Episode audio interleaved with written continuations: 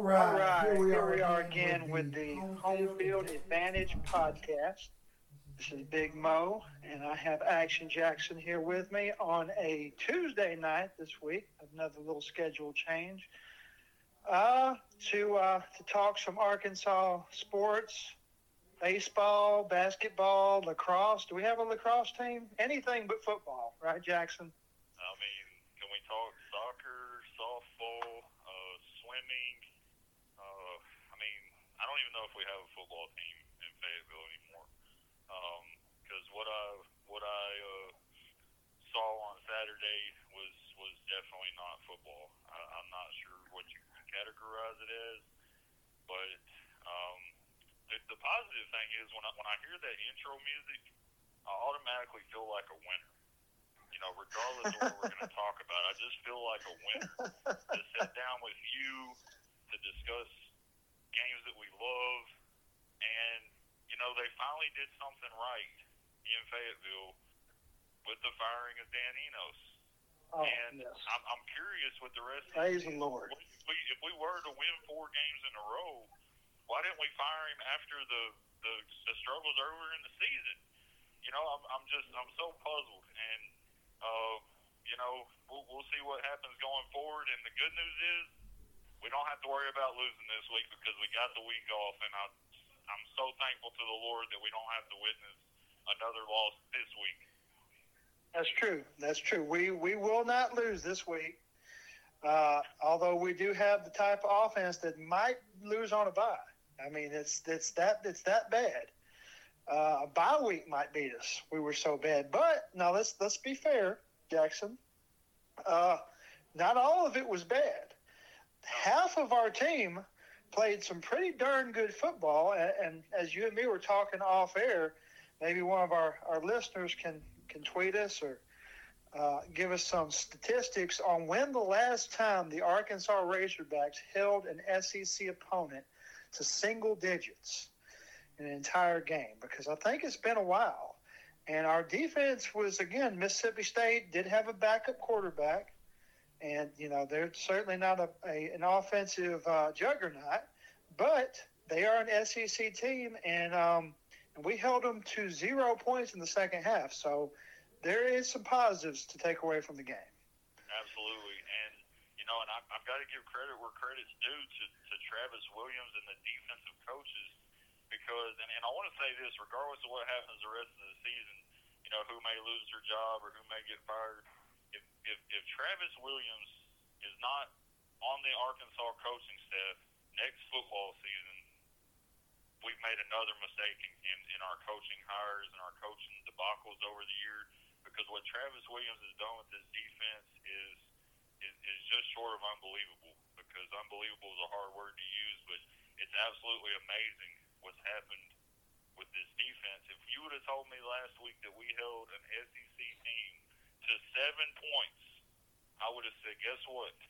For the first time in a long time, we won a football game. But guess what? We didn't. We Didn't. didn't. When Cam Little is the only point that you put on the board, it's probably not going to be a good afternoon. And he only got a shot at three, and I'm thankful that he hit that because it would have been an ultra, supremely embarrassing homecoming to get shut out. It would have been seven to nothing without Cam Little. It would have. To get shut out, you're right. You're right. It could have been worse. And of course, that field goal was set up by the um, Razorback defense on, off of an interception, or else we, we probably would have gotten shut out In the first quarter, in the first quarter. And then didn't score again for the rest of the game. I mean, uh, uh, the, the only positive for the for the fans, I think, uh, from an offensive point of view, is the weather was good. So if you're going to have to sit through that kind of just utter display of incompetence, and, at, and, at least have good weather, and it was. It, and speaking of the fans, you know, this is the Home Field Advantage podcast. What would we be without the fans? I want to just say this: if you were a fan Saturday, and you were at Reynolds Razorback Stadium, and you were among the seventy plus thousand that were in attendance, thank you for being a fan.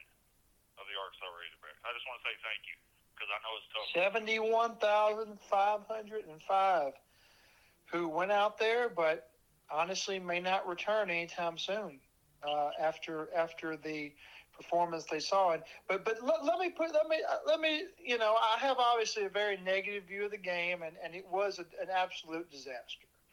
It was a disaster to lose to Texas A&M seven to three. It was there's Oh, there's Mississippi State. Mississippi State. Correct yourself. Uh, we did not play Texas A&M. We we did, Yeah. we did play Mississippi State. But and, and and I want to say though, I mean the defense was good.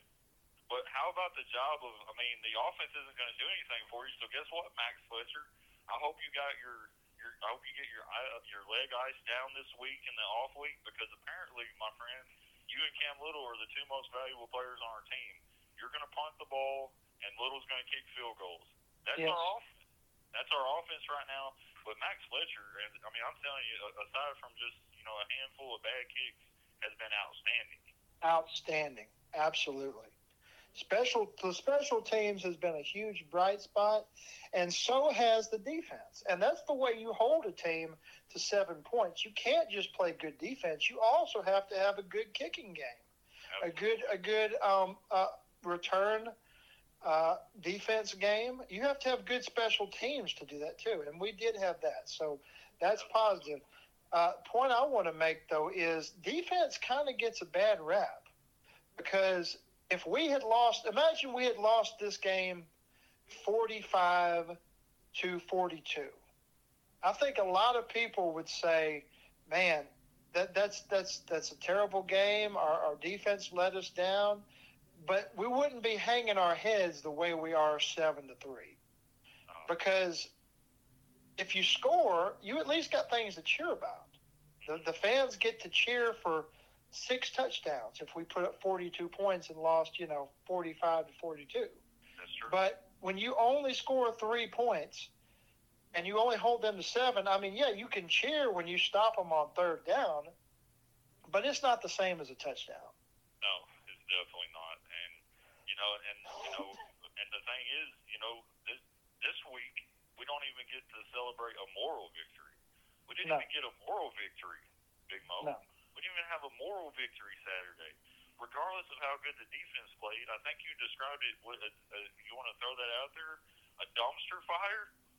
Is It, it, it, it has become a dumpster fire. it- is- is- The offense is a raging dumpster fire. Is a dumpster fire. Yes. You know, and you don't. I mean, you don't even strike dumpster fires up till after Halloween, and Halloween hasn't even made it here yet, and we're already starting dumpster fires in Fayetteville, and it, it's sad. I mean, wow, how how the mighty have fallen. You know, you you you brought up just two years ago. We are two years removed from a nine and four season and a win in the Outback Bowl over Penn State, who is not too far away from sniffing the playoff right now, even though they lost. That's where we've come from. Yes. Two years removed from a Yes. season where we were Let's- one let's- point away from winning ten games, and now Yes. we're sitting on two, and it just seems like we're stuck on two. Let, wins. let's remind our listeners, like you said, back in 2021, uh, which was, um, what, what what year would that be for Pittman? Was that his second year at the helm? Yeah. Second year at the helm, we beat the Texas Longhorns, we beat the Texas A&M Aggies, we beat the LSU Tigers, and we beat the Missouri Tigers, and then we went and and beat Penn State in a bowl game. Yeah, which at one time that was still considered a, a, pretty big bowl game. You know, the Outback Bowl is The Outback. not a bowl I don't think they call it that anymore, so I, I'm No, not sure what to call Not it. even that was the last Outback Bowl that's ever going to be played unless they pick up another bowl game. You know, it's called something different now, but I mean, Yeah. Two years removed from that, and it, it, it feels like we're, you know, it just feels like that was so long ago now. Like how where where do we go from here? And I think I answered that off air. You know, how did we fix the defense? Yeah, we we changed defensive coaches, but we went into the transfer portal, and this is this is a missing chapter in this season. How did we not know that our offensive line was so bad? Sam Pittman at the helm of this Razorback team. You go, you go from a, a nine and four season two years ago. We made a bowl game last year. We beat Kansas in a game that shouldn't have been close. But how do you not know the offensive lines that had, and and and how do you not go into the transfer portal and get some offensive linemen? And now he's got to do that this off season if he gets the off season because we don't know if he's going to get the off season. There's some things in his contract that say yes, but we don't know that for sure. And we do know a Hunter Yurachek is not one that likes to pull the plug on hires that he makes, which is fine and dandy. But Yeah. I'm not. I'm not wanting to pull the plug either. from now on. But here's the thing, I, I I'm not wanting to pull the plug either. But I listened to the press conferences with Sam Pittman, and I, I, I got to be honest. Uh, Sam Pittman, he sounds like a broken man, and I think I think after after me watching this this season of Razorback football, we have that in common. There's there's there's a lot of there's a lot of broken fans out there, but I feel like we have a broken coach. I don't hear the voice of a coach who has a plan to turn it around and sees light at the end of the tunnel. And I hear the the voice of a coach who is basically, and and he was very honest and forward at the press conference saying that he made a lot of mistakes. You know, he obviously we were about to kick a field goal, wouldn't have ultimately made a difference in the score, but we're about to kick a 51 yard field goal, and he didn't call the field goal unit on the field in time because he was indecisive.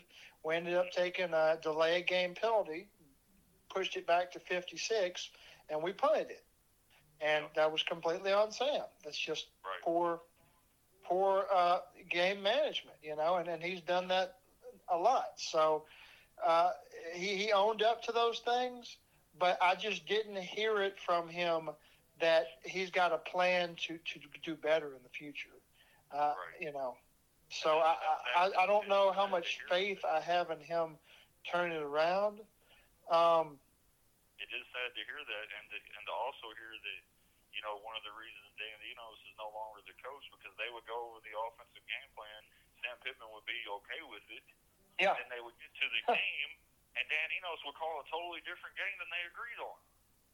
That's why he's no longer the Arkansas coach. And I just Okay. heard that breaking news today. That was Dan Enos was not coaching to win. It's almost like No. he was trying to sabotage what Sam Pittman has has tried to build back at Arkansas. Because just I mean just a few months ago, we're thinking, hey, you know, we, we got a promise this year. And I think, and, and, if it doesn't play out the way I think it's going to, I think you're going to see that Dan Enos was one of the main problems with this Arkansas offense. Okay. I do believe that. And so Anyone can do better. Anyone. coach, if you bring in a wide receiver coach that, that Mr. Guiton is, and he's going to call the plays, what if we go? What if we go to the swamp and we hang fifty on Florida? Uh, uh, uh, Jackson. Do we know that? Do we know that Dan Enos was the problem then? Or what if we go and we score ten? I mean, I think we've got some deeper problems. And again, Dan Enos, he's he didn't. I'm not putting the offensive line woes on him. Now, he didn't call a good game, but it is challenging when when you don't have uh, run blocking or pass protection. It's challenging. It, I mean, let's be honest. It's it's challenging. Now, he was not anywhere close to up to that challenge, but I, I keep saying on this podcast. I'm going to say it again the strategy for the offensive coordinator for the Arkansas Razorbacks in our current condition of our offense needs to be to try to get 10 yards on almost every play. That, Yep. That's the strategy. Right. Play every play like you're in a two minute drill. Yep. Okay? Try to get Yep. 10 yards. If, the, if it's not there, for some reason, throw it away. Next play, guess what? We're going to try to get 10 yards again.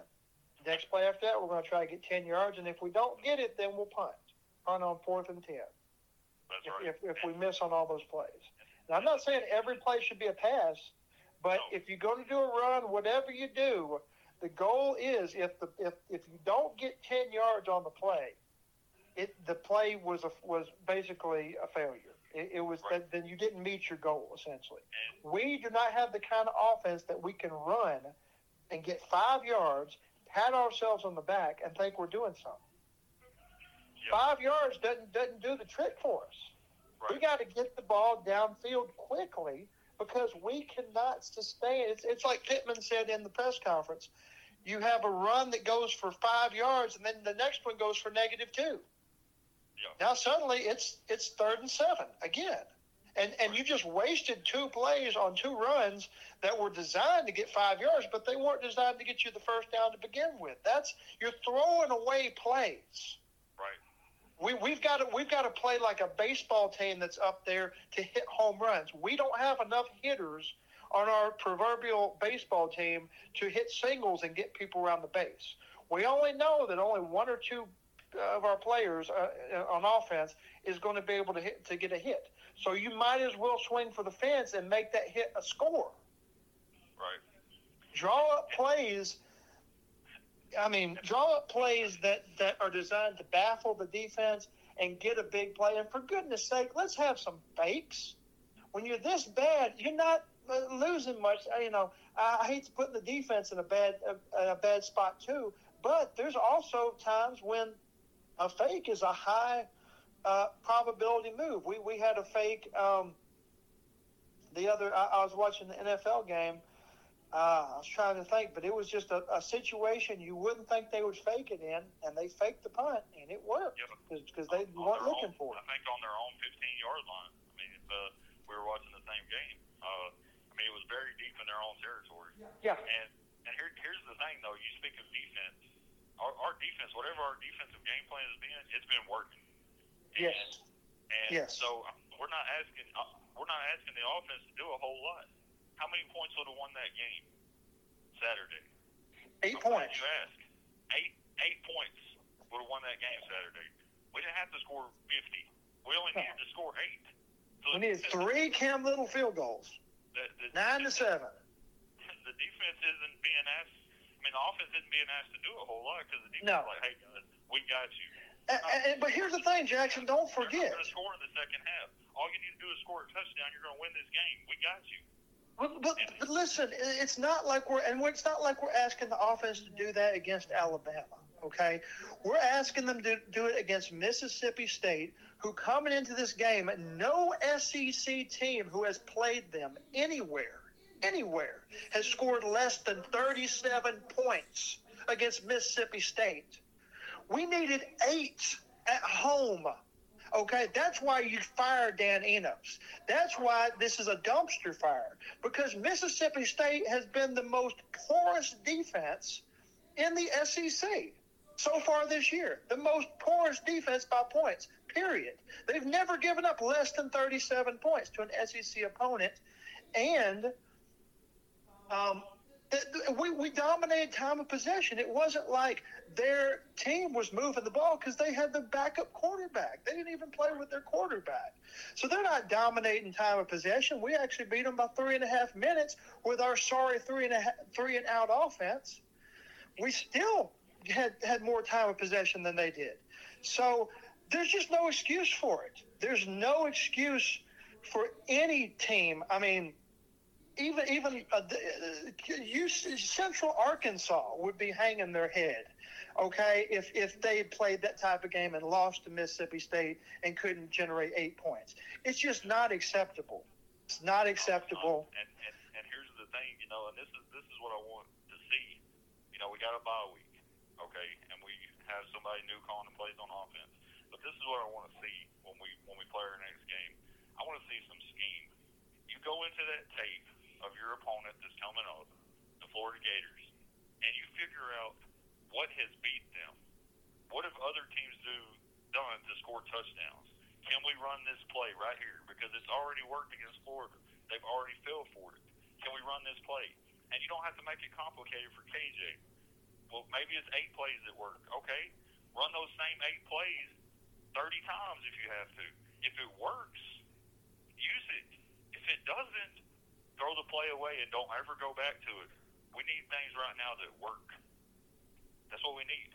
That's what they have to figure out during this bye week is how I want Well- I want to see some kind of offensive game plan, some kind of scheme that you've been in the film room, that you look at tape and you know what your opponent's weaknesses are.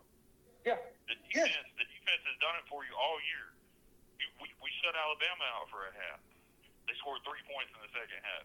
The defense is saying, "Hey, whatever adjustments we're making, we got you boys. Now y'all go score some points and win us a football game."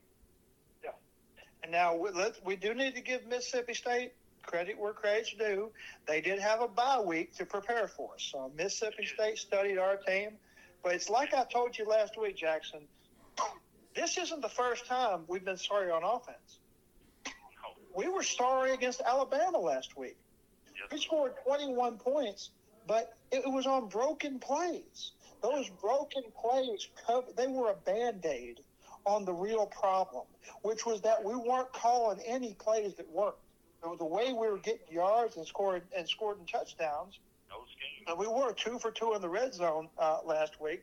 But the way we were getting down there to the red zone to begin with, you can't score in the red zone if you never get there. And that's what happened to us this past week. We never got there. Right. But the way we were getting to the red zone against Alabama was broken plays where KJ was either running for his life or shucking uh, cornerbacks off of him who had blitzed unblocked and throwing it to the man that they were supposed to be guarding before they rushed. That's not an offense. No, it's not. No, it's not. And and you know, and and, and I'm hoping. I mean, I'm I'm just hoping that the play calling was 95% of the problem, or 85% of the problem, or 60% of the problem. But like we've already went over and over and over again, is you can't block anybody. It doesn't matter what play you call. It doesn't matter who's the quarterback, who's the running back. If you can't block anybody, it's not going to work. Period. And True. I'm, I'm, But, but, But, you, but, but, you, but you, you got to scheme that too. you got, You got to. I mean, again, there there are things you could do to, to, to even get around that. I, I, I'm- I'm, you know, you know, the the play play calling calling w- was just, it was it was defeated, and it was and almost designed to lose us the lose game. right. So, So, just completely unacceptable. unacceptable. But, uh, But, uh, anyway, anyway, well, wh- what we what need, we to, need to do do is we need to do the same thing to Florida that Mississippi State just did to us. And we can do it. We can do it. If obviously if we have a complete uh, renaissance on offense, we can do it. But it's like I said in, in the podcast last week. Um, if if we if we play and we if we basically expect Mississippi State to come in and just hand us a win on the platter, because just because we're entitled to it, we're going to get beat, and that's exactly what happened. I mean, I think it was even worse than that. Just complete uh, lethargy on on the offense's part. Um, but but the same thing with Florida. Florida just expects us to come into the swamp and lay down for them, then Florida's going to be beatable. Even though they've been very good at home this year, they're going to be beatable. And I'll tell you, Jackson, this is kind of, for me, obviously, if we win out, we can still get a bowl. But this game, to me, is kind of the last one that's really, we really have a chance to do something this season that's going to be memorable. If we if we win in Florida, that's going to be a memorable win. That we've never done that before. Never. And so we couldn't get it done in Alabama. You know, we couldn't beat anyone else in the SEC, even lost to BYU. But Yeah. we can somehow get this Florida win. Uh, the season won't be a complete loss. I, I totally agree. I, I mean, I, I couldn't have said it better myself. Yeah. So anyway, we're, it is a bye week, so we're, we're going to probably give the football, or at least the Razorback football, a break for now. And uh, we're going to look around the country and see what happened in other football games, Jackson, last week. Uh, we had some good ones. Uh, let's start with the big boys out uh, out east. I'm talking about Ohio State and Penn State. Yeah. What, what, how did how did that one go down, Jackson?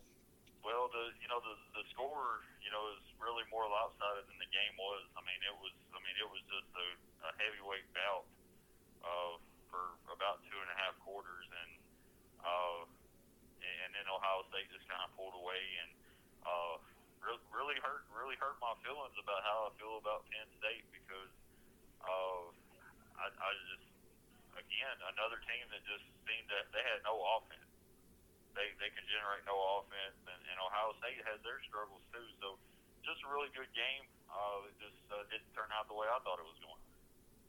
Well, it, it it did. I did actually expect that to happen. I expected Ohio State to win by out one possession. That's what what happened, and it, it goes right along with my evil plan. My evil plan, Yeah. Jackson, for the Big Ten, evil- and that is Ohio State beats Penn State, Penn State beat, beats Michigan, and then Michigan beats Ohio State, and it's complete anarchy. But let's let's throw an extra wrinkle into everything now is the sign stealing scandal. Have you heard about this out for the University of Michigan? I, I haven't. I have not. Sign stealing. They actually have. Uh, it's apparently illegal to go. Not not that we've been doing this certainly, but but to at Arkansas, as, as you can tell from the our, our, our lack of offense, but it's illegal for to, to send a scout to other schools to basically either videotape or figure out their defensive signs while because they don't have head we you know you don't have headsets in college but to figure out their defensive signs to figure out what kind of defenses that they're running now i'm sure a lot of schools do something to um, disguise that you know almost like baseball you want to change those signs up obviously Right, but right. they have someone at the University of Michigan who has went to like 11 games last year in his own name, and he's uh, actually a, a member of the football staff for opponents who Michigan was going to play at either one of the other teams in the game. Uh, Michigan was going to play in the future, and um, and it's it's some pretty juicy stuff if you read up on it. I, I mean, it's it sounds pretty compelling. He actually bragged about it on his, uh, I think, LinkedIn page of being able to e- exploit scouting vul- vulnerabilities for opponent opposing teams, which man, sounds like a, a red flag to me. But so Michigan's under some heat right now, and let me tell you, if it, if it comes down to it, first of all, I think Michigan. I, I'm convinced, but based on the story, that Michigan has been using this to their advantage. I think it's going to be harder for them to win games because if that's true, that explains a lot. Because you know, Michigan has been a team that's always kind of struggled to get over the hump, and then the past couple years, suddenly they're beating Ohio State and you know, uh, bounding into the uh, playoffs, and and they, they just their program is is taken such a acceleration. It seems like there's something fishy there. Yeah, so you know, and it hasn't really, but it hasn't really helped them when they got to the playoff because they get to the playoff, they get beat up on because they're playing an opponent that hasn't been scouted like that. So that would make sense. Uh, that would make sense why they get thumped when they get to the playoff. Yeah, it definitely. I mean, and again, yeah, you're right. It's not a plant they haven't scouted. Yep. So Might be some I'm interested in two things. One, I'm thinking that Michigan is not going to be as good as they have been because they're not going to be able to use that anymore. But number two, I'm thinking there's going to be some controversy with the voters that if Michigan does drop a game, and I expect them to drop a game, I expect them to either lose to Penn State or Ohio State. I don't expect them to beat both. Or alternatively, lose the Big Ten championship game. I don't think they're going to win all three of those. Right. But when they do drop that game and they're the, they're a one loss team and they're making that argument to be in the playoff, how is that going to affect them? There's going to be some controversy. I mean, you're going to let are you going to keep out a one loss Texas who lost to Oklahoma? because- sauce to your to your uh, evil scheme. Yeah, I know. Hey, hey, the plot thickens. So we we do we do have a lot of stuff, but but the key was Ohio State beating uh, Penn State. We needed that to happen, or else Penn State could just run the table and there wouldn't be an argument. Because Penn State is that good of a team. But I'm looking for Penn State. Uh, one of these upcoming weeks. I'm I'm thinking is it week ten? I think it's week eleven. I believe week 11, Penn State uh, faces uh, Michigan, and uh, let me see what that'll be. Week that that'll be November November 11th. Penn State hosts Michigan, so that's going to be a real exciting one. Anyway, we're looking a little too far ahead, but that'll be a good game. Yep. Uh, another good game out there. We had, uh, of course, Alabama against Tennessee. I watched most of that game. Um, Tennessee led twenty to seven at half in Alabama. Yeah. And anybody who had gone to the sports book and had placed a bet on Tennessee, who was, I believe, a, a 10 point underdog in that game. And anybody who had, who had placed a bet for Tennessee to just lose by 10 or less, and I'm not saying that was me, but I'm not saying it wasn't either. Okay? Um, they were feeling pretty good. They were feeling pretty good about that bet. And Alabama, who couldn't generate, uh, they only scored three points against Arkansas. Against Arkansas, yes, us, in the second half last week, and actually got outscored by Arkansas. Um, I'm trying to think, 15, 15 to 3 in the second half.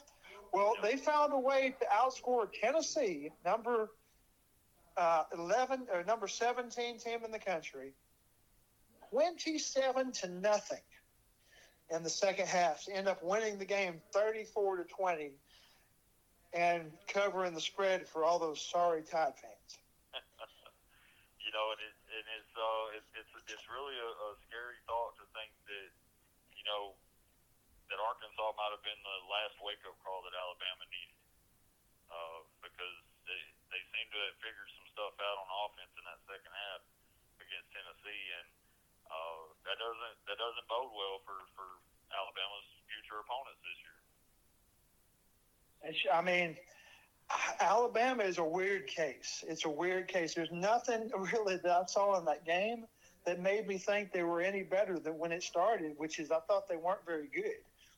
Yep. But that man, they made plays when they had to, and Tennessee just wilted over and over again under the pressure. Obviously, the Alabama defense was very strong. They scored, they scored a fumble recovery for a touchdown the second half there. The offense, it's almost like the opposite of Arkansas. Alabama does not have a lot of talent on offense, but the play calling is so good. The play calling is so good. It's it they, they just they got the right play in. The guys open. All you got to do is throw a pass in the general vicinity, have him catch it. Or, or of course, running. They have a lot better offensive line, so they're able to run the ball. But um, but man, it was. Uh, I don't know what to make out of Alabama. They, they're just so well coached, but just they don't have the, the players. They don't have the players to be in the upper echelon. That's my assessment so far. Yep. I Um, mean, I, I agree. I agree with that. moving on, uh, uh, Michigan beat Michigan State forty-nine to nothing. I think that raised some red flags there about about the scouting. Um, you, when that news story breaks, you probably don't want to beat somebody that bad. Uh, in Michigan State, by the way, in Lansing. Right. Uh, another game I thought was going to uh, go differently. Florida State ended up pulling away from Duke 38 to 20. You would not know by that score that at one time it was. Uh, let me see here. What, what was the score at one time? At one time it was 17 to seven Duke yeah. Yeah. in the second quarter, and yeah, I uh, gonna say they were up by ten at one point, and just uh, I don't know. Florida, Florida State might, you know, might, might be just that team that uh, just just keeps figuring out how to win games. I mean, they Well- well, some close calls, and that one just wasn't close uh, in the second half. Well, well, Duke took a lead into the second half, twenty to seventeen, and Florida State did the same thing that they did to LSU. They are a second half team. They absolutely barnstormed them, twenty-one to nothing, Yep. in the second half. Didn't allow a point and put up three unanswered touchdowns. Probably could have put up more, but you know, eighteen points was more than sufficient to do the job. I mean, Florida State, they make an adjustment at halftime. That's what coaching does for you. You got to make that adjustment at halftime. Obviously, um, you know, Arkansas has been doing that on defense. Our defense is doing it. Our offense is not. No. Our offense Not is not. But I, I digress. Uh, let's see what other games that we had that went on this past week that were. I know we had a Washington State play Oregon. after Washington State embarrassed themselves. Hey, if you want to think that the Hogs got embarrassed, imagine getting beat by unranked Arizona by 38 points at home. And that's an embarrassment. So Yeah. Washington State was coming off of that, trying to save face against Oregon. And uh, they did make it a somewhat of a game, but Oregon handily beat them 38 to 24. Yeah. Yeah. Uh, Oregon, Oregon. Uh, I mean, even after the loss to Washington, Oregon still looks really good. They still look really good. But now let's hear. Let, let's talk about the upset of the week, Jackson. And I'm looking squarely at you because I expect you to give me these these upset of the week games in advance. And last week, I, I, I want to I want to say that you told me this game was not going to be close, and not even worth paying attention to, and, and I totally agree with you. I hate to say it, but the North Carolina Tar Heels got upset in Chapel Hill, and it you always gives me a lot of satisfaction to say that on this program. The Virginia Cavaliers got their second win of the season somehow, some way, and and beat them 31 to 27 in Chapel Hill, knocking off previously undefeated North Carolina and pretty much ending, or I say pretty much ending. Let me put that Yeah. more affirmative, ending any chance that North Carolina had to compete for the playoff. Absolutely. In my book. Yeah, that's that's roasted and toasted and done. Uh, it's, it's that hope's not coming back. No, you, you can't lose to Virginia at home and and go anywhere, especially playing the ACC schedule. So, That's absolutely correct. so that that one right there was quite sweet. Um, Def- definitely not one I seen coming for sure. Yeah. Now here's a game that uh, kind of shocked me a little bit. Missouri pounded South Carolina 34 to 12. I really thought South Carolina, after the coach breaks his foot kicking something after the after losing to Florida by two points, you'd think your team would be fired up that the coach, you know, cares he believes that much in you and cares that much about about you that he's he's breaking bones in his body. He's so angry that you're not playing good. You think he'd come out with some fire? Yeah. Yeah. It, it, 34 to 12, Missouri. Explain that to me, Jackson. Uh, I mean, I, I'm just I'm kind of thankful that South Carolina's in the same league as we are because uh, it lets me know that there's other bad teams in our league too, and, and South Carolina's one of them. I mean, they're just uh, they're they're they're just not very good, and uh, but Missouri They have a quarterback. What about Missouri Spencer Rattler? Missouri pounded them. I, I mean, it, it, it didn't matter. They, they got pounded, uh, and they're they're they're one of the teams in our league uh, that I'm thankful for. That Arkansas is not the only team that sucks, and uh, I, I would never think that those words would come out of my mouth about our team, but we just have to face reality. Uh, this this season has not been good for us or Yeah. or for the South Carolina Gamecock fans out there. Just it's, it's just not a good year. Well, ac- this is the sad thing, Jackson, is because this has been the progression of Razorback football in relation to the Missouri ti- ti- uh, Tigers, the battle line rivalry. Okay, when Missouri came into the conference, we looked down our nose at them, and I was personally offended Yeah. that Missouri was considered our rivalry game and not LSU. Absolutely. Personally, I think everyone felt that way that Missouri's beneath us. Well, Missouri started beating us every year. And suddenly it became a thorn in our side to where Missouri is pretty much on the same level as us, if not, you know, almost almost uh, giving us a little bit of an inferiority complex that, that Missouri is, you know, which is which is shameful in football. It's flat out shameful. It's Well- to think that they might actually be better than us.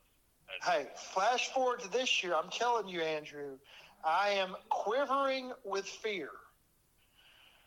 I'm quivering with fear, okay, at, at the thought of Missouri coming into Arkansas, playing us at our own stadium, and, and thinking about what they might do to us Yep. based on what I saw recently. Because, And I'm, and I'm trembling even more than you are because, you know, if, if, if we did have some kind of miracle turnaround, which I, I do not foresee, but we could be playing Missouri and having to beat Missouri to become bowl eligible. Yeah. And and and I I just I, hate to say it. I mean, right now, I'd have to give the edge to Missouri in that game if that was the scenario. Uh, Yeah. Because here's the thing, Jackson. We've lost home games this year. We've lost two home games this year. The Razorbacks have in Fayetteville. It's amazing we've only lost two with how much losing we've done. But neither one of those games we haven't did we expect to 'em. lose. Huh? We haven't we haven't been there enough to play them. I know that's true. So many games But- away from home that you know. I'm just telling you, neither one of those games did we expect to lose. I can't think of a game really in recent memory that we played in Fayetteville that we've expected to lose. I'm telling you, your program has gone to a different low when you start having games that you expect to lose at home and you then get manhandled. And that's what I'm worried about with Missouri. Because I'm worried about Missouri coming in, last game of the year, and we're in the fetal position. And basically saying, please don't beat us so bad, just to completely expect them to lose that game. If we win that game, it'd be a shock. And then Missouri beating us just like we feared they would. That that would be a new low because it's one thing to lose at home, but it's another thing to expect to lose at home and then get beat.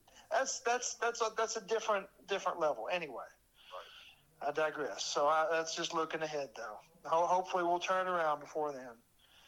Uh, Uh, another, probably the second biggest game that I saw last week: Utah USC. No way that US that Utah was going to beat USC for the third time in the past year. There's just no way. yeah. So what happened? So Utah beat them for the third time in the past year. They went into USC Yeah. beat them 34 to 32.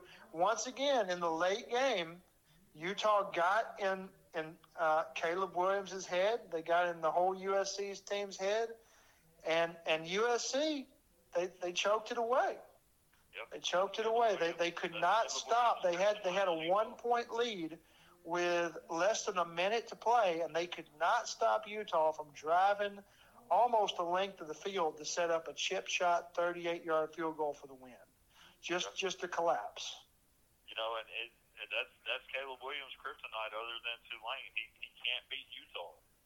Uh, Yeah. And Can't be, and, and you think they would be preparing all year, thinking, man, when Utah comes into town, that's the one game we're getting up for. And he'll go and he'll go to the NFL having not beat Utah.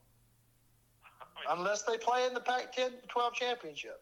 well, I, I don't foresee that happening now that, that USC has you know dropped a couple of games. I, I don't foresee. Well, now, now hold on. Now, that one of the games they dropped was Notre Dame. So they've only got one loss in conference. Utah only has one loss in conference, and that was last week to, uh, or two weeks ago to Oregon State. So if Utah ends up beating Oregon Yeah. this next week, which I, I guess uh, I think we've cleaned up most of the games this past week here. Um, probably want to fast forward to the next. Uh, Washington got a somewhat ugly win against Arizona State, fifteen to seven. they did win. Had an Arkansas-like game, but survived. Yep. Yeah. Yeah. I mean, we could definitely look at uh, this week's games, uh, considering that we don't have to worry about uh, Arkansas losing this week. Well, hey, hey, we got we got one more game to talk about though, Jackson. This was a heartbreaker. I don't know if you saw the highlights. Minnesota and Iowa. Oh, what a way! What a way to lose! Uh, wow. That's all. That- that's just- Wow. that hurts me as a, as a college football and sports fan. It hurts me. But let me let me take everybody through this. Iowa was down by two points, and they were getting the ball in the uh, how many seconds was it to play? Uh, I, I, I don't I don't actually recall uh, you know, how much time was left. It was at the oh with one minute twenty one seconds, uh, uh, Minnesota was punting to Iowa, and the uh, punt returner, the ball landed about the forty five of Iowa. The punt returner, the ball was kicked to the side, and he p- used his hand to point over and basically point at the ball to tell one of his blockers where the ball was or point to it. Did not in any way raise his hand or anything. He's just pointing at it. Well, anyway, the ball landed, and the kick returner picked it up, and he ran it back 54 yards for a touchdown. And they reversed the touchdown, saying that when he pointed at the ball, that that was a fair catch signal, which is preposterous. I mean, to me, it's very preposterous because there's no way anyone seeing him. First of all, the the defense didn't stop what they were doing; they tried to tackle him. They completely tried to tackle him, so it didn't fool anybody if that's what it was. Was a fair catch signal, quote unquote. But number two, didn't raise it anyway. He's just pointing to the ball, and they took the touchdown away. It killed me. Yeah, it's, it, And even worse, Iowa. Now they still had a chance. You know, still had a little bit over a minute left to go down to get within field goal range. Couldn't do it. They lost the game, twelve Wow. to ten. Number twenty-four Iowa for their second loss of the year. wow, what a way to lose. Sad. Uh, Texas barely survived a much closer than expected game in Houston, 30, uh, 31 to 24. Only a one touchdown win. Late in the second half, that game was tied, 21 to 21. I'm sorry, 24 to 24. It was tied with six minutes left to go in the game. Wasn't until five and a half minutes that Texas went for the go-ahead touchdown and ended up holding on. So Houston, who was uh, three and three coming to the game, they had some upset aspirations. hmm Yeah, you know, Texas. I mean, I, I just think that you know Texas is going to be their own worst downfall to keep themselves out of playoff contention because you know they they almost let Houston slip up and get them, and you know and they still they still have some other teams that have that same mentality left on the schedule. So they can't just go out there and just roll the ball out there and expect to win because they got a target on their back right now. Yep, they do. They absolutely do, especially an in-state team like that. Love Yep. nothing more than to hang that trophy on their wall. All right, so we're moving on to, to this week's game, Jackson, and uh, let's talk about the uh, the biggest cocktail party in the world: Georgia against Florida. Undefeated Georgia, number one in the country. Uh, technically, the home team is Florida, but we know they play this in Jacksonville. Uh, who's five and two, coming off a, um, a victory. La- I'm sorry, not coming off victory, coming off of a bye week and having two weeks to prepare. Who you got, Jackson? Well, they're they're five and two, and I'm just going to go ahead and say it. They're heading to five and four because there's no way they're beating Georgia this weekend, and uh, and they're going to be so dejected after you know the the the sourness of the cocktail party is wore off that there's no way that they're going to be able to beat a struggling Razorback team in the swamp. So they're five and two, heading to five and four. Uh, I like Georgia in a big way over the Gators this weekend. You know, I hope so. I, I don't know if it's going to be a benefit for them to lose to Georgia before playing us, but or if that's going to motivate them. We'll, we'll find out. Hopefully, it'll be Definitely just like our loss to Alabama. We lost the big one to Alabama by a close score, hung our heads, and came back and got whooped by Mississippi State. that's right. Hopefully, it happens to Florida. All right, now we got a big one out west. Seems like nothing but big games. There's a big game out west every week. Number 13, Utah, fresh off their win in USC, hosts the number eight Oregon Ducks. Oregon Wow. is a six and a half point favorite, but who's going to win, Jackson? Well, it's you know Utah is a tough place to play, and you know they just came off a really big win, and uh, you know this this this has the makings of to be a, a, a classic, and I'm gonna go I'm gonna go for the home team to win a, a classic, uh, probably some type of a shootout. Uh, I'm gonna I'm gonna go for Utah to upset Oregon. Okay. At home. Man, that's after beating USC. They're going to upset Oregon at home. I hope that's not your upset of the week, Jackson. No, no, I wouldn't say it's upset of the week uh, potential, but I mean it, it's it's definitely going to be an upset uh, because Oregon's going in there, and most of the country is expecting them to win that game, uh, except for Utah. So How about this? How about the how about this for your upset of the week? Upset of the week? Number 23 UCLA, 5 and 2. 17 point favorites at home this weekend, 6:30 p.m. Central on ABC against the Colorado Buffaloes. What you got, Jackson? Oh man, that's that's very tempting. Uh, very tempting for a lot of reasons. So why is it Why is tempting, it tempting, Jackson? Jackson? Oh, you know the uh, it, I'm, I'm tempted because you know you know Coach Prime and you know his quarterback is the helm, but I I, I can't pull the trigger on this one. I, I've, I've got to go. I've got to go for UCLA. Uh, in, in this. All right. I've been so terrible at these picks this year. I just got. I've got to stay with chalk right now. I just I just got to. All right. Now here's a juicy one right here. This is a juicy one. Number 21 Tennessee reeling off of a loss, a a uh, loss where they basically blew the game to Alabama, which completely wilted in the second half. They traveled to Kentucky. The Volunteers are three and a half point favorites. Who you got, Jackson? Uh, it's, it's, it, is, it is a juicy one. Uh, I, I'm, I'm just not. I'm not riding with the home field advantage right now, though. I'm, I'm, I mean, aside from the greatest podcast in the world, home field advantage right now doesn't mean anything to me anymore. And I'm going to go for Tennessee. Oh, it doesn't mean anything. That's that's our podcast, man. No, I'm talking about the actual home field advantage. Going for the home team. Going for the home team. I mean, we have the greatest podcast in the world. Don't don't get me wrong. But going for the home team, just it, it doesn't mean anything to play at home anymore.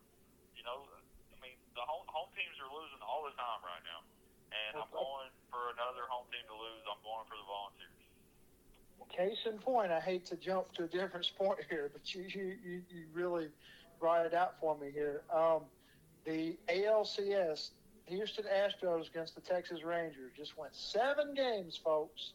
Seven games, and the home team lost every single game, That's all seven. The did not hear that. Astros started out. Hear that, folks, on the Home Field Advantage podcast. That is that is outside interference that came from outer space. Uh, we don't know where that originated from. Has nothing to do with this podcast. Okay, Uh, I didn't hear any of just a that. Crazy, just a crazy stat, though. I mean, I, I mean, you, you you think that home field matters, and you got all these fans behind you, and apparently in the ACL, uh, ALCS it didn't matter at all. Didn't matter at all.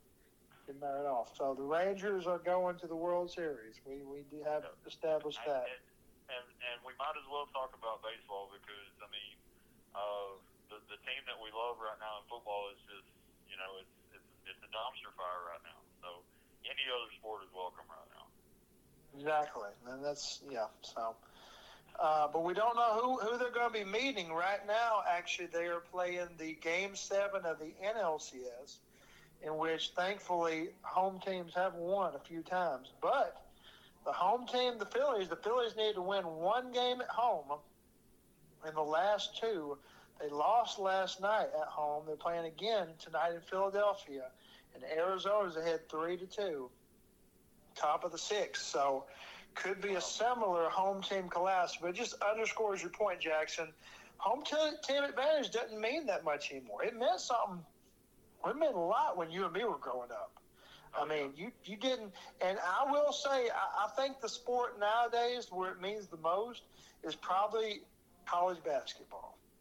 I Uh, would I would have to I would have to uh, I would have to agree with that. I would I would have to agree with that because it is and and the Razorback basketball team as good as they've been these last few years, they very rarely win on the road in the SEC. It's just it's so tough to do. And so yeah, I, I agree with you. Uh, the home the home court advantage in, in college basketball, I would say still exists. Speaking of, well, I guess we it might be a good time to touch briefly on basketball. The Razorback basketball team has their uh, their first exhibition game. It is an exhibition, unfortunately. Uh, we talked about this off air. I'm Yeah. sad that it does not count, but we have. I think Huh? it's actually their second exhibition. I, think they they've already played one. Uh, I, Okay. I, I don't remember the opponent. Uh, I did hear that they won the game uh, pretty handily, uh, like they should have. Uh, but yeah, this one this one coming up is a big one. Uh, don't understand how you schedule this or how you get the teams to travel and everything, but uh, go ahead and tell them who the opponent is for the for the men's basketball team. None other than the number three, third ranked in the country, Purdue Boilermakers. You know, and the the only reason that I can think of, Big Mo, that you would schedule this as an exhibition game, I guess, is kind of like a NFL preseason game. Uh, you kind of want to see where your team's at, so you want to put them in a you know big game scenario against a big team, and I, I think that's what. However, they made it work. That's what Coach Musselman's got in mind. Because if we're going to make a deep run like we're expecting to once again, these are the kind of teams you're going to have to beat when you make that run. So why not have an exhibition game with them see how you are, Yeah. to see where your team is? And so, I mean, I, I think it's, I mean, it's a very strategic move by Coach Muss, and I just kind of hate it for college basketball fans that it's, you know, not something that everybody's going to see. Uh, that's true, and but I, I really think it's actually probably brilliant because you, like you said, you get to match up against a top level opponent, but you don't have to worry about taking an L because realistically, we most likely would be taking an L against Purdue right now. They have a lot of good players coming back, and we got a lot of new faces, and uh, we, I like being able to, to see what they got and see where we're at but not have to to worry about it affecting our win loss record. It's it's really a good thing. Yep, uh, and I, I agree with that. And you know, and it's it's very sad that towards the end of October that we're already turning our attention to basketball. But I mean, we might as well because uh, I mean the football team is in a we have to win the rest of our games scenario to to even make a bowl game, and so Yeah.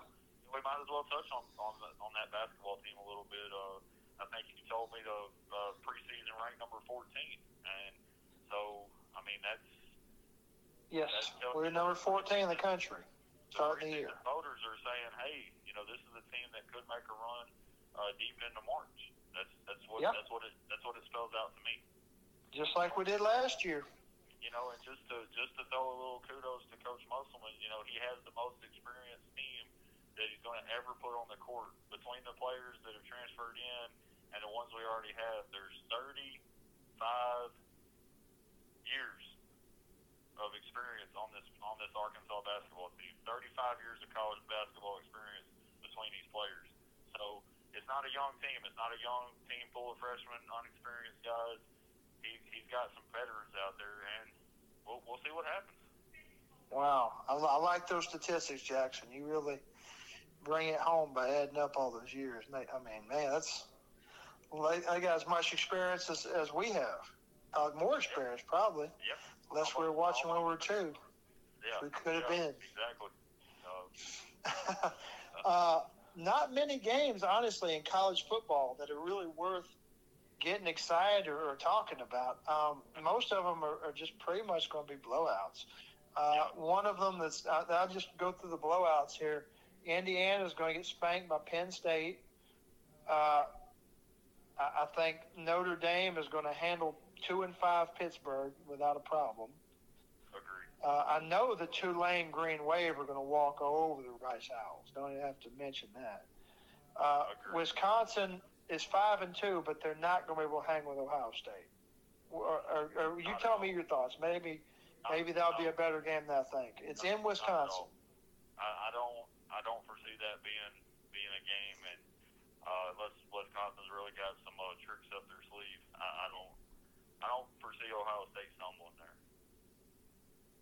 And Wisconsin has not beaten anybody this year with any type of name. Uh, I would I would be shocked, but you know, you know maybe it's maybe it's not just a laugher. Ole Miss is going to crush Vanderbilt. Uh, we have we have a game here. Uh, North Carolina goes to Georgia Tech. I just I don't after North Carolina got beat like that. I just don't see them. What do you think, Jackson? I'll give you a chance to call that one. After- 11 and a half point after- favorite for the top Well, for the Tar getting- Heels. After getting beat up like that, you know, by a team that they were expected to win, and then you have one week to prepare for the triple option, which is almost impossible to defend. I, I, I just I, I think Georgia Tech is uh is, is I mean it's a perfect storm, and I think North Carolina's right in the eye of that perfect storm. Uh, I like I like Georgia Tech. Wow. All right. Well, there's your upset of the week, folks. Yep. 11 and a half point favorite, North Carolina falls in Atlanta to Georgia Tech Yellow Jackets. Love it. Uh, we have Washington visiting Stanford. Washington is going to smoke them. 26 and a half point favorites. And we have uh, USC visiting Cal. USC is only 11 point favorites, but man, you got to like USC against I've- the I've three and four pull- Bears. I've got a pull for USC to, to, to have a little turnaround game there. Yeah, uh, and I think they will. I, I I don't think California is going to give them much of a test. Uh, BYU travels to Texas in one of the more interesting games. The uh, uh, BYU is, is Cougars are five and two. Texas is six and one, and Texas disappointed, made a closer game than we thought last week against Houston. Uh, we have a repeat of that this week, Jackson. Uh, I mean, you know that that loss to to BYU could could make it. I mean, it, it's not ever going to taste good to us, but it could make it a little easier to digest if they were to knock off the Longhorns. But I, I don't I don't think that that's a game that Texas is going to lose. I don't think so either, but could be a better game than we think. Um, another game that's that's worth paying attention to: number twenty Duke at number eighteen Louisville. Louisville six and one. Duke is now five and two after the loss to Florida State. Uh, who you like there? Action. that sounds that sounds like a, a February to March basketball game. Uh, and uh, Yeah, it does. know, I think the last time I went for Louisville at home, I think they disappointed me. Uh, and and I'm I'm really just I'm not too high on home teams right now. So uh, give give me Duke on the road. All right. Duke on the road. And again, the two losses this year are Notre Dame and Florida State, which are very quality losses. Otherwise, Duke has been an exemplary team, beating Clemson and, uh, and NC State. And uh, speaking of NC State, I don't think we, we touched on them at all. Uh, NC State uh, let's see. That, hey, hey, here's your here's your game. We got to pick four and three NC State. They had a bye last week, but four and three NC State at home against four and three Clemson. Wow. What do you think, Jackson? How are we going to overlook that one? Of course, Yeah. we're going for the Wolfpack at home. I mean, I've, I've said this many times on this cast that that is a very tough place to play, and I think it's a place that still holds in college football still holds somewhat of a home field advantage, and I like the Wolfpack. One o'clock p.m. on CW Network should be nationally televised every year. One o'clock p.m. Uh, Central Time. I think it's the first time in at least ten years that neither of these teams are ranked when they play each other. Oh, that's really But- that's really a good stat there. Look at you Yeah. go. That's a good stat. then we got. Uh, I want to say. I think. I think I already said Florida State and Wake Forest. Uh, probably going to be a blowout by Florida State. But you giving Wake Forest a chance, Jackson? No, not not in the least. Uh, I think Not in the Florida State's least. on a mission right now. Oak, number six, Oklahoma plays at Kansas, who's now unranked after. You got Oklahoma. We move after losing to uh, Kansas lost to Oklahoma State last week. Uh, and I think we had one more game here that was worth mentioning. Oh, oh, yes. Uh, Oregon State plays at Arizona, the same Arizona that took USC to overtime on the road and beat Washington State by 38 on the road. Oregon State's the number 11 team in the country, but they're only three and a half point favorites against the Wildcats in Tucson.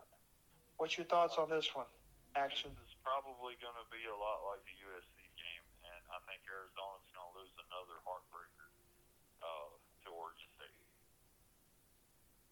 And you think Arizona's going to lose another heartbreaker just like USC? I think they're going to lose another heartbreaker type game to, to Oregon State. Yes. All right. Well, it, it sounds like it'll be close either way. Um, you know, might, while we're here, might as well clean up two SEC games. We've got Auburn hosting Mississippi State. Auburn is three and four, looking for a win. Mississippi State riding high after eight. We know what happened. I don't Anyway. think we need to give Auburn any any positive note going forward that they, know, want to bring to Fayetteville in a few weeks. So, uh, give me the Bulldogs. And I'm thinking Mississippi State will have the quarterback back. They were able to basically rest him for an extra week on the bye week that is the Arkansas Razorbacks and save him for the road trip to Auburn. That's really sad. Uh, I'm, I'm so thankful that Vanderbilt's still part of the conference right now. That's how bad I feel about it. Thankful And South Carolina, too. Yeah. Speaking of South Carolina, that's, the last game we cover this week. South Carolina at Texas A&M. Wouldn't that, You like wouldn't that Jackson. be poetic justice for, for Spencer Rattler just to just to go to A and M and just show why he was a Heisman uh, contender at one time? But it's not going to happen. Give me the Aggies at home. I have to agree with that. Uh, oh, and one game we didn't mention last week, Oklahoma only beat Central Florida by two points in Norman. It was a great Uh. Central Florida plays West Virginia this week.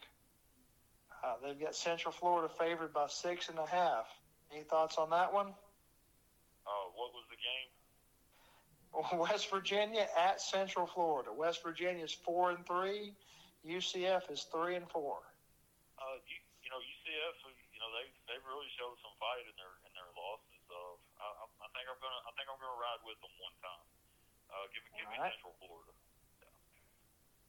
And uh, last but not least, I gotta I gotta drop a home favorite on your uh, not a home favorite, but a personal favorite for you on here. Iowa State travels to Baylor. Iowa State four and three now, and somewhat surging after a after two consecutive wins, one at home against TCU, twenty-seven to fourteen, and then the Cyclones delivered a thirty to ten thumping at Cincinnati last week. That has put them back on our radar. Now they travel to Waco, Texas to play the three and four Baylor Bears.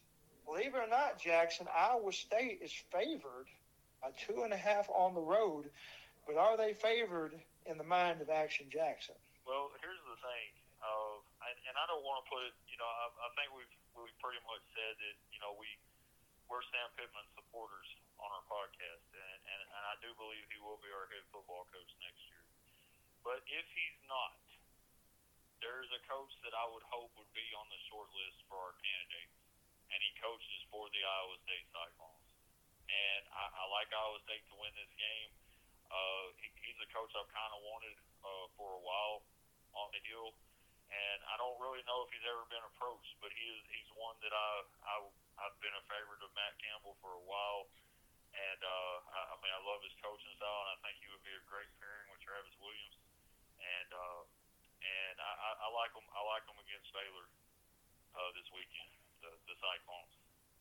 All right. Well, hey, I, I'm I'm open open to that suggestion for sure. You know, we got um, we got Dave Van Horn from Nebraska, and then we got, of course, Musselman. I think his his last stop before here was was Nevada. Am I correct? Yep. Yep. So we've we've gone, you know, out west, the Great Plains, to, and we've we've had success bringing coaches in from from reaching further away, uh, and I mean, basically I looking wanna- west. I don't want to So- be misquoted, and I don't want somebody to take that out of context. I'm by no means an advocate that Sam Pittman's ship has sailed at Arkansas. I'm Uh, I- I'm I'm I'm a little colder than you, Jackson. I'm not calling for it yet, but hey, I, I'm I'm watching I'm watching real closely, and I, Campbell is not on that short list, I think Hunter Yurachek is making a mistake. Uh, because because I'm I'm I'm I'm usually very slow to to to. I'm a lot. I have a lot slower trigger than probably ninety percent of the people I, in totally sports. But let me tell you, Sam Pittman, he has really he's not impressing me at the press conferences. He's not he's not showing a, a, a desire an urgency. Um, I mean, it's it's tough. I, I, I, I basically give him the benefit of the doubt that he just wants. To, They got a lot of problems, and he wants everybody to put it on him. And you know, that's just kind of his way of dealing with conflict and crisis. But um, but yeah, it's you know he's he's going to have to show me something because I, I I just I have the feeling right now that he does not have the um ability. Just just he's he's playing an, an older style game.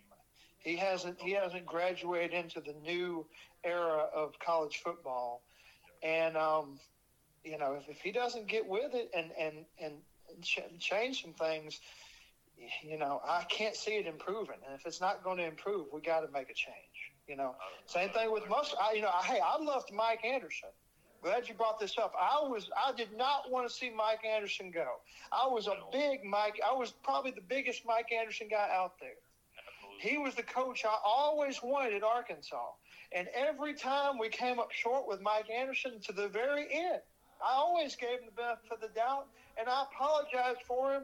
And I said the day he was fired, I said we made the biggest mistake we could have made. We're not going to find anyone better than Mike Anderson. We're going to go back to the uh, to the days of the past when we're the last in the SEC. Should have never done that. Well, look what happened. We got we got Eric Musselman. And and I and I agree with you. And and, and what what I what I hate to see is Coach Pittman's downfall is this. In in one score games, in, in games that are decided by one score. Yeah. He, he, he's now he's now one he's now one in ten in those contests. He's consistently getting out coached. It's not bad luck. It's not bad luck. He is just literally not coaching as well as the other coaches. Yeah, I, I, I, I can't I can't argue with that. And and uh, you know, and we we will see these these next four or five weeks will be very telling about the future of Arkansas football, uh, as well as uh, the, the future of Sam Pittman. Hey, I'm, I'm with you. I'm, I'm all for giving him another chance, especially until the end of the year. Let him let him play through the end of the year, and the transfer portal does have some hope out there, you know. And don't forget the the great already done it hey, the. They've already done it with the defense. That's got to, that's got to come into that's got to come into the conversation because the change on defense with the coaching with the the coaching change and the transfer portal players that was that was huge. That was great. So we know it can be done, but can he do it with the offense? That's Yeah. that's the question right now. I hear you. And don't forget, you know, one of the greatest coaches of all time, if not the greatest in college football, John Wooden. His His first, first I want to I want to say, say seven, seven or eight years, at UCLA. UCLA. He He stumped. stumped. He would have been fired, been fired in any, modern, program. And, And he turned, it around. And he and became, he became the the greatest, greatest, you know, I think greatest college basketball coach ever, Uh, uh, by most, by people's, most people's standards. standards. And And a lot of trophies. So, so it, you know, coaches, coaches, coaches time to develop too. Um, You Um, and, and and speaking of coaching, you know, I don't even know if we need to even discuss what's going on with our NFL teams right now because the Tampa Bay defense is so much like Arkansas's defense. You're you're giving up. You're only giving up 16 points, but you lose 16 to 13 because you can generate no offense at all. You Yeah. have the you have the ball first and goal at the eight, and you kick a field goal. Then what happens? Atlanta comes down, kicks a field goal, and beats you. Unacceptable. I'm I'm at a loss for words at, at what's going on with Tampa right now. Just at a loss for words. Yeah, Same thing with the Saints, complete disaster against Jacksonville, and just, just you know, you know, basically getting outfoxed in critical situations. Um, I don't put it all on Derek Carr, but there's just uh, uh, there's some chemistry problems with the Saints right now. Um, and you know, Chris Olave got arrested, I think, yesterday for, for speeding, which doesn't help anything. But honestly, I'm not sure Olave is helping the team. He's he's just playing sorry, and I think he's got something against Derek Carr.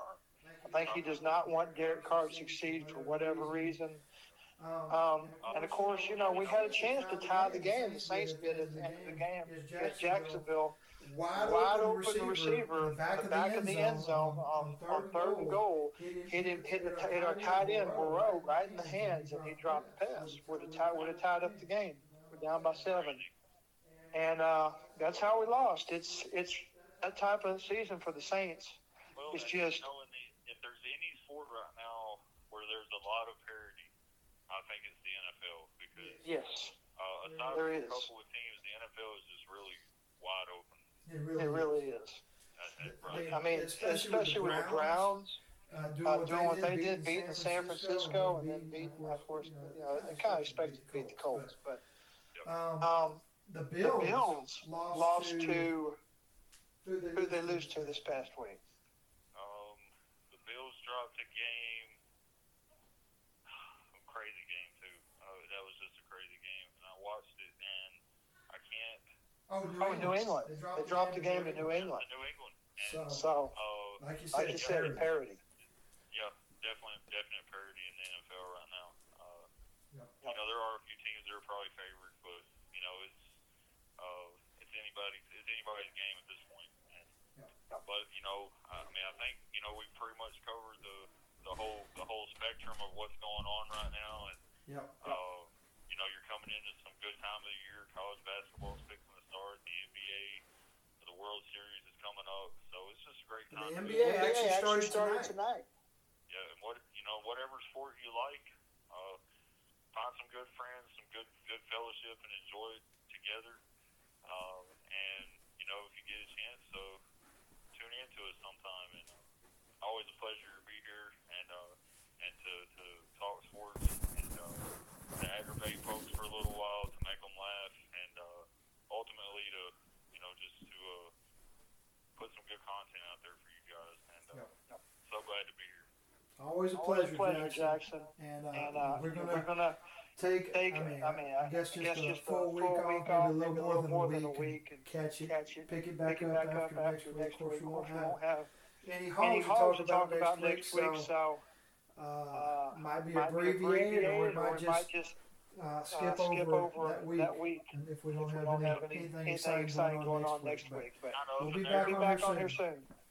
Yes, we will. And uh, I can just end it like always. I can just say amen to that. Amen. Amen.